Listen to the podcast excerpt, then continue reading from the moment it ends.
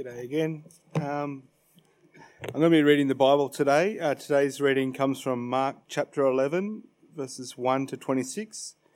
If you have a Bible from up the back, that's on page 898. Give you a moment to find it.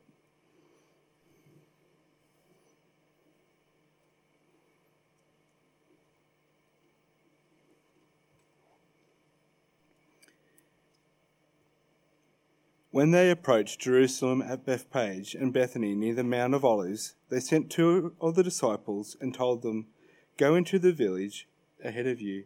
As soon as you enter it, you will find a colt tied there on which no one has ever sat. Untie it and bring it. If anyone says to you, Why are you doing this? say, The Lord needs it and will send it back here right away.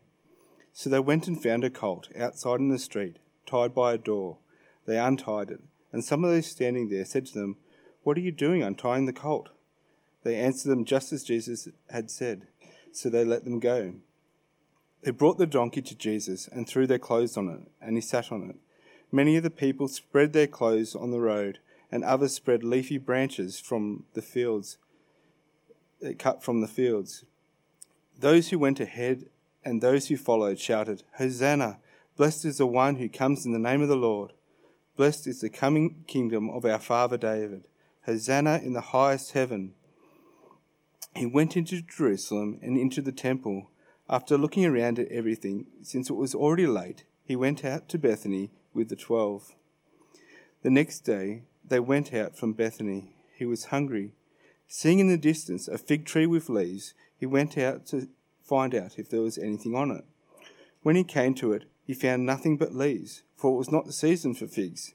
He said to it, May no one ever eat fruit from you again. And his disciples heard it. They came to Jerusalem.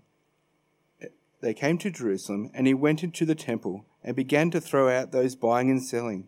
He overturned the tables of the money changers and the chairs of those selling doves, and would not permit anyone to carry goods through the temple.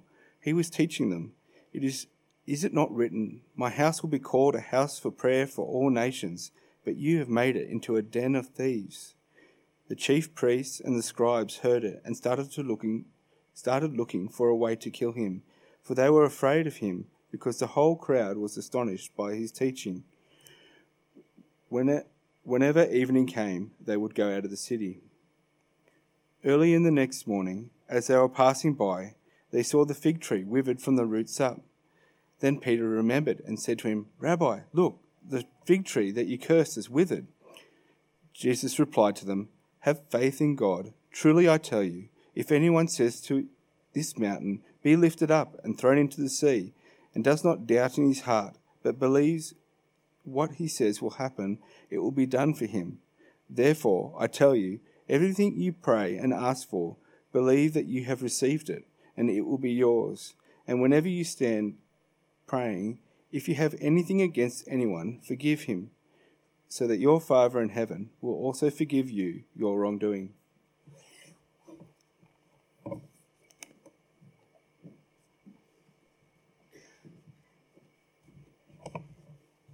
Thanks, Lockie. Uh, good morning, everyone. Uh, my name's uh, Tim. I'm the 1045 pastor, and uh, it's my pleasure to be able to think a little bit more about this passage with us. But I'm going to pray for us before we do that. So let's bow our heads briefly. Uh, Lord, we do ask that you would uh, bear f- fruit uh, in us this morning through your word, uh, as your spirit convicts us, and as we read about your Son. And we ask this in his name. Amen. Uh, well, it was uh, January 12th, 2007, and a man took his violin case in a a subway in Washington, D.C. He placed it before him, opened it up, and for the next 43 minutes, he played six not very well known, but very complex songs. Uh, as he did that, a total of 1,097 people walked past him. Uh, they would have been political aides, businessmen, chefs, uh, uh, you know, uh, sandwich makers, all kinds of different things. And as every person walked past him, they all had an opportunity to ask a question uh, do I want to stop? Is there something amazing happening here? Or do I just continue on? Uh, are they going to engage with uh, what is happening before them? What the passing crowd of people didn't know was that the busker was a name, a man by the name of Joshua Bell. He was a, a former a child of star, a prodigy, and one of the most talented violin players in the world. Uh, when he got to the end of his 43 minutes, uh, he reached down and he pulled out the $32 that he'd made in that time, and he replaced it with his Stradivari uh, violin, which was worth $3.5 million. And that night he would go off to a concert where people would pay upwards of $100 each just to hear him play.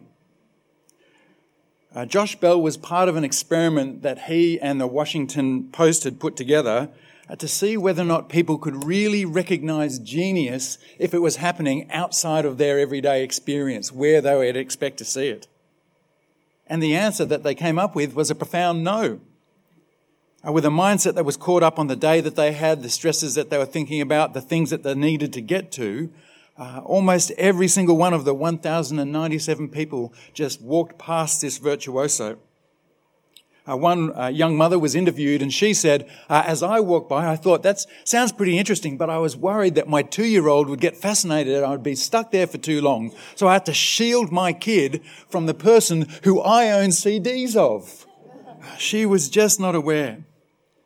Uh, the reality is that people often struggle to see beyond our expectation of something and to appreciate maybe uh, big things that are happening before us. It can happen in everyday experiments in a subway, uh, but more importantly, it can happen when it comes to our vision of God and what we imagine that God might be doing in our lives day by day. Our thoughts and our expectations can be so small that we fail to see a God who is truly able to exceed all of our expectations. And today we're going to see a story about that, but we're going to see it in what looks like five little vignettes. Uh, we have a story of a donkey, an entry, a fig tree, a cleansing, and then finally some praying. But in these five little stories, there really is actually this one big story about how we understand the world we live in and how our understanding can shape and sometimes put blinkers on our expectation. I don't know if you've had a, a, big weekend this weekend. Maybe you were out uh, late last night with some friends. You're feeling a little bit snoozy this morning. Uh, so I'm going to give you the big idea of the sermon right here so that if we have a, a chat at morning tea, you can at least sound like you were paying attention to the whole 25 minutes. Uh, quite simply, today we're looking at the fact that a bigger vision of God leads to bigger prayers for his kingdom.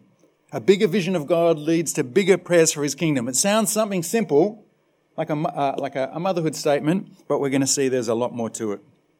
So let's jump into that with our first little vignette the story of a donkey. Well, we've been following Jesus' journey to Jerusalem each week. We, we've gotten up, and either Ed or Chris has used those phrases. We're on the journey, we're on the, the, the passage to Jerusalem. And this is the day where we actually arrive. But as our story starts, we're actually just outside of town. Uh, Bethany and Bethphage are about three kilometres east of Jerusalem, and we know that because that's where our Lazarus and Mary and Martha, Jesus' friends, live.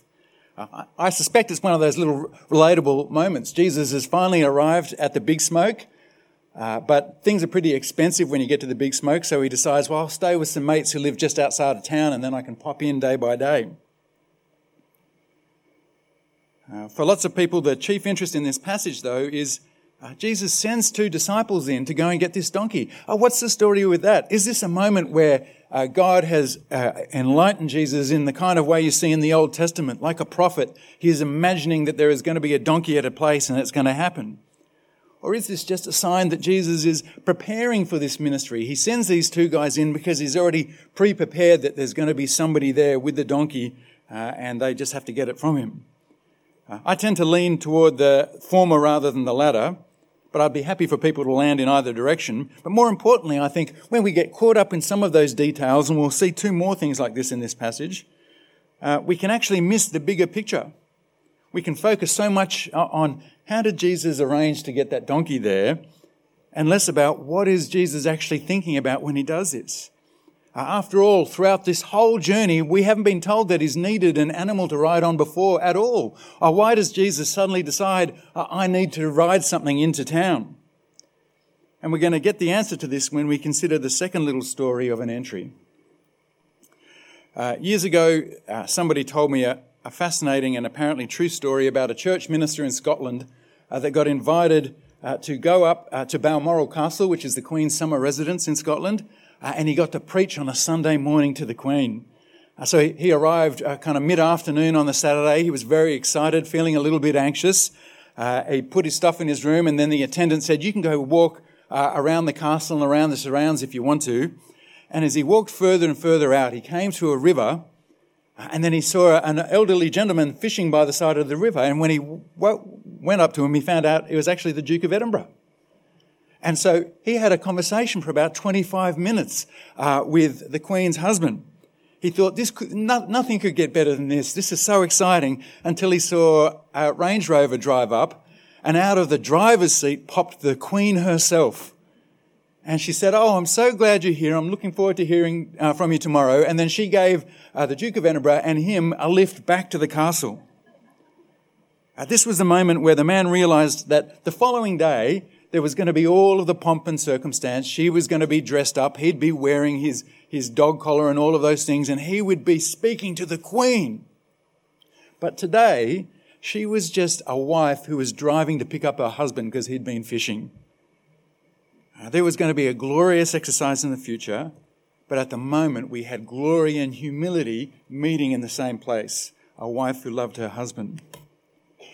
Uh, well, if you read Matthew or John's account of Jesus' uh, entry into Jerusalem, they make it blatantly clear what it's all about, but we need a little bit of a hint here in Mark. Uh, the answer to what is going on we can see in Zechariah 9 9, where we're told, uh, Rejoice greatly, daughter Zion. Shout in triumph, daughter Jerusalem. Look, your king is coming to you. He is righteous and victorious, humble and riding on a donkey, on a colt, the foal of a donkey. The reason why the donkey was important was not that Jesus had special knowledge about where a particular animal was, but that he understood the bigger story that he was part of. And that 500 years ago in the book of Zechariah, there'd been an anticipation of God's great forever king arriving.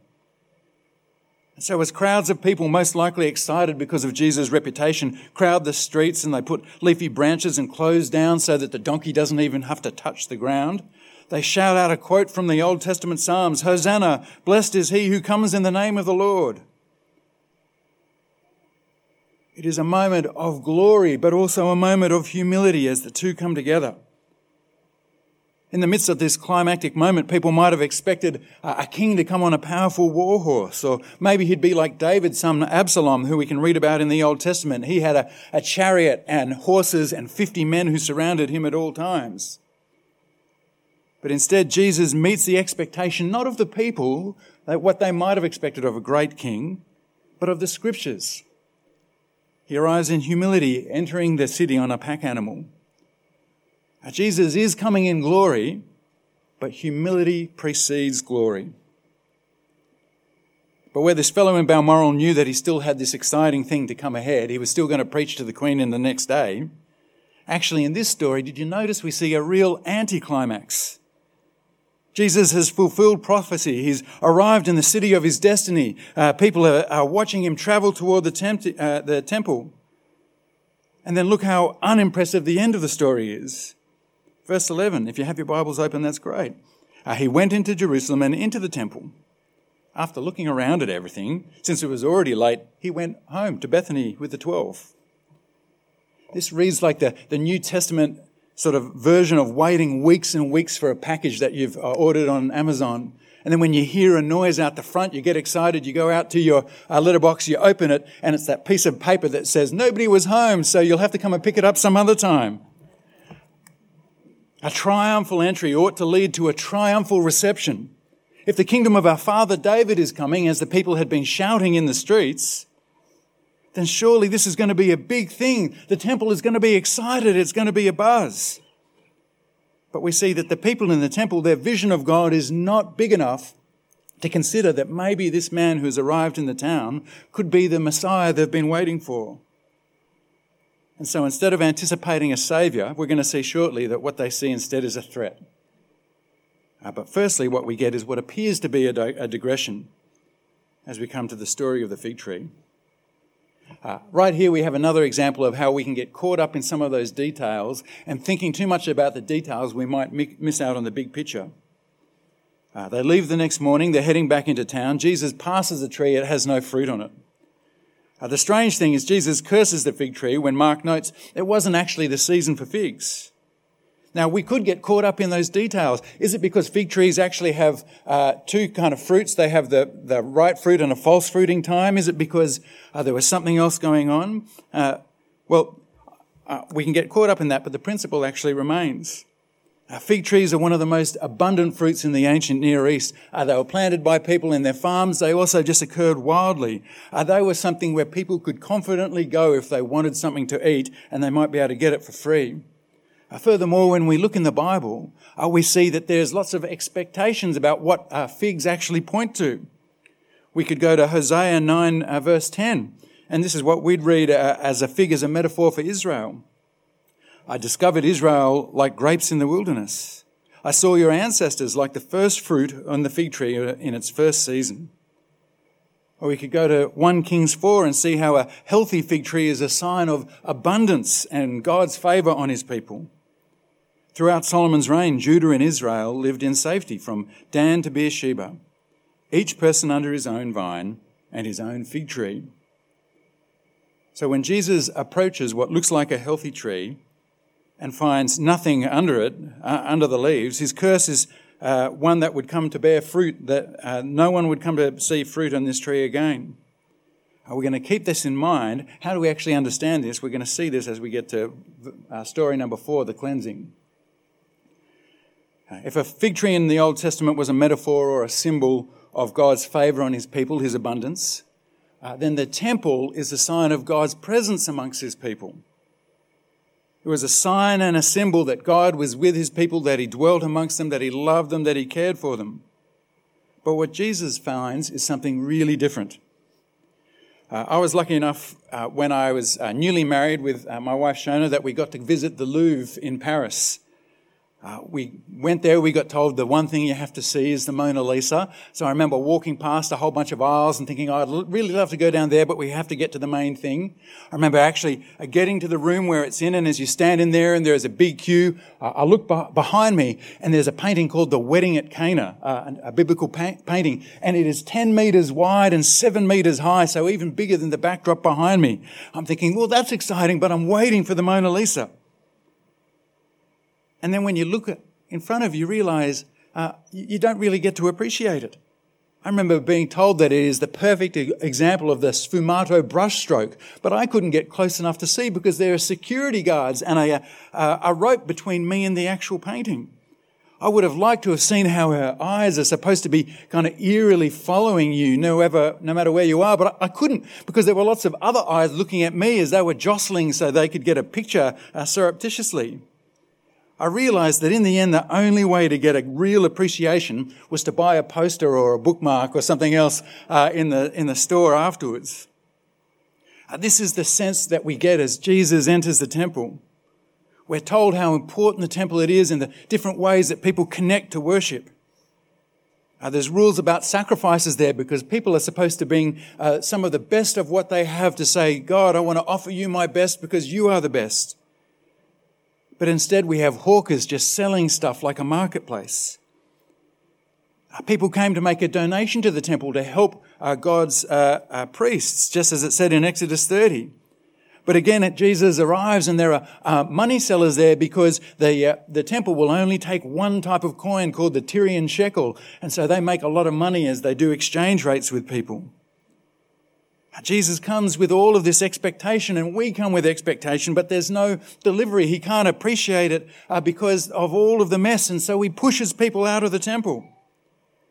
Jesus makes his expectations clear by teaching uh, in the temple from Isaiah 56. Is it not written, My house will be called a house of prayer for all nations? But you've made it a den of thieves. The temple that is supposed to be a place that represents God's presence and his abundant goodness to his people. When you look at it from the exterior, it looks fruitful, but when you look under the leaves, it's not bearing fruit. If you want a, an indicator of how fruitless the temple is, a look at the response to Jesus' teaching. Verse 18. The chief priests and the scribes heard it and started looking for a way to kill him for they were afraid of him because the whole crowd was astonished by Jesus' teaching. Uh, I've been reflecting on this uh, this week. Uh, that uh, as I read a story like this, the easy thing for me to do is always picture that I'm the disciple in the story. Uh, I'm following along with Jesus. I'm watching. I'm observing. I'm seeing those nasty Pharisees. They just don't get things. But my challenge for myself this week is to realize that often uh, I'm like the Pharisee. Uh, that Jesus uh, challenges what's in my heart, and I find it easier to kill off and to push away Jesus than to challenge the idols of money or comfort that I've led into the temple that is my own body. Well, when Mark revisits the fig tree in verses 20 to 21, we get a, the completion of what they call it like a story sandwich. In the uh, kind of theological circles, they call it an inclusio. You have the bread on either side, which is the story of the fig tree, but the bread really points toward the filling of the sandwich, which is the important thing. God's people, Israel, are like the fig tree that is supposed to bear fruit. If Jesus was to leave them at, to their own devices, though, it's clear uh, that it would just wither, that it would just die. Or we could turn uh, to 2 Timothy, where we're going to see Paul say that Christians should be ready to uh, uh, bear fruit in preaching God's word in season and out of season. But here, Jesus has arrived at the temple, and it is a fruitless place. And Many commentators believe that as Jesus curses the tree and that it withers, what he's actually doing is pointing toward the reality of what is going to happen to the temple. We know that about 30 years later, in 70 AD, the Romans will finally come through and they'll destroy the temple altogether. Mark understands this imagery clearly, which is why he tells the temple in the middle and, a, and these pieces of bread on either side. But of course, we see that the disciples don't get it.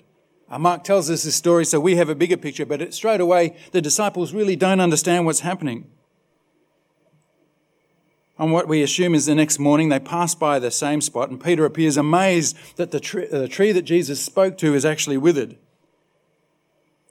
And what comes next is one of those passages that can really confuse us. Uh, what is Jesus getting at when we get to some praying? Uh, Jesus replied to them, Have faith in God. Truly, I tell you, if anyone says to this mountain, Be lifted up and thrown into the sea, and he doesn't doubt it in his heart, but believes that what he says will happen, it'll be done for him. Therefore, I tell you, everything you pray for and ask for, believe that you have received it, and it will be yours. How do we make sense of a passage like this? Uh, does it mean that as we're praying this morning that we should see Canobolas uh, Gunnabulla uh, thrown down into Cronulla and it disappears? Could this mean that next time I'm driving to Sydney, I could say a word of prayer and the Blue Mountains could become the Blue Molehills? Uh, wouldn't that be fantastic? Well, to tackle this, I want to say three things. Uh, what is Jesus saying clearly? Uh, what isn't he saying? And then I'm going to give us just a speculation. You've got to have a bit of speculation in a sermon, hopefully not heresy. Uh, firstly, what is he saying? Uh, well, as I said at the beginning, a bigger picture of God leads to bigger prayers for his kingdom. And I think here Jesus knows that the disciples' picture of him is too small. It's so small that even though they've been following him for three years, they've seen him heal the sick and give sight to the blind. They've seen him uh, feed thousands of people with a small amount of stuff. And yet Peter is still surprised that he curses a fig tree and it withers, as if that was something big or an impressive for Jesus to do. We'll see how small their vision is in coming days because they're going to desert him.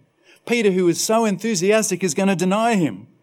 And eventually, uh, at Jesus' resurrection, we're going to find that the disciples are huddling in a back room.